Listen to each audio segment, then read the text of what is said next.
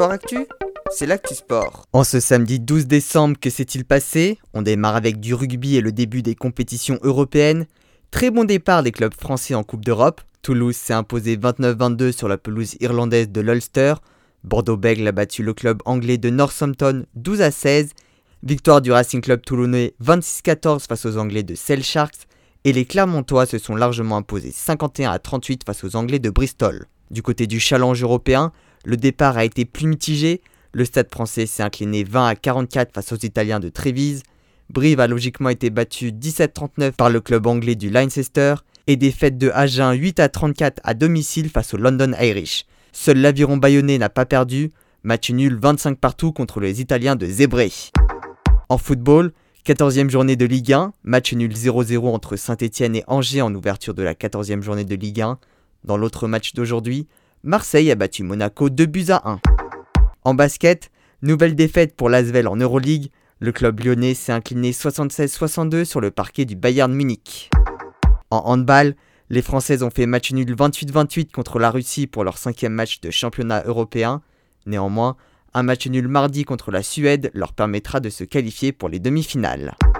On passe au ski et on démarre avec du biathlon. Doublé français à Orfilsen sur la poursuite masculine. Quentin Fillon-Maillet est arrivé premier devant Émilien Jacquelin et le Norvégien Johannes Dale. Du côté des femmes, elles se sont classées deuxième du relais, derrière la Norvège et devant l'Allemagne. Les Français ont également brillé en ski de boss lors de la deuxième étape de Coupe du Monde en Suède avec deux victoires françaises, celle de Perrine Laffont chez les femmes et celle de Benjamin Cavé chez les hommes. On termine la partie ski avec de l'alpin. Le super-G masculin de Val d'Isère a été remporté par le Suisse Mora Caviezel. Alexis Pinturo s'est classé septième, un résultat qui lui permet de prendre la tête du général. En natation, suite des championnats de France, Florent Manoudou s'est imposé sur le cinquante mètres nage libre en vingt et une soixante-treize. Un chrono lui permettant de se qualifier pour les prochains Jeux Olympiques. Du côté du deux cents mètres nage libre féminin, Charlotte Bonnet a remporté la course en une minute cinquante-six secondes et soixante-cinq centièmes, soit malheureusement deux centièmes de seconde au-dessus des minima. Enfin, nouveau record de France pour Mélanie Henick sur cinquante mètres papillon, elle a signé un chrono de vingt-cinq secondes vingt-quatre centièmes, soit la cinquième meilleure performance de tous les temps. Du côté du Vendée Globe, l'écart continue de diminuer entre la Pivia et le Linked Out, mais Charlie Dalin possède toujours soixante-quatorze miles nautiques d'avance sur Thomas Ruan. En golf, après la troisième journée, Victor Perez est douzième du Dubai World Championship à cinq coups de la première place détenue par l'anglais Matthews Fitzpatrick.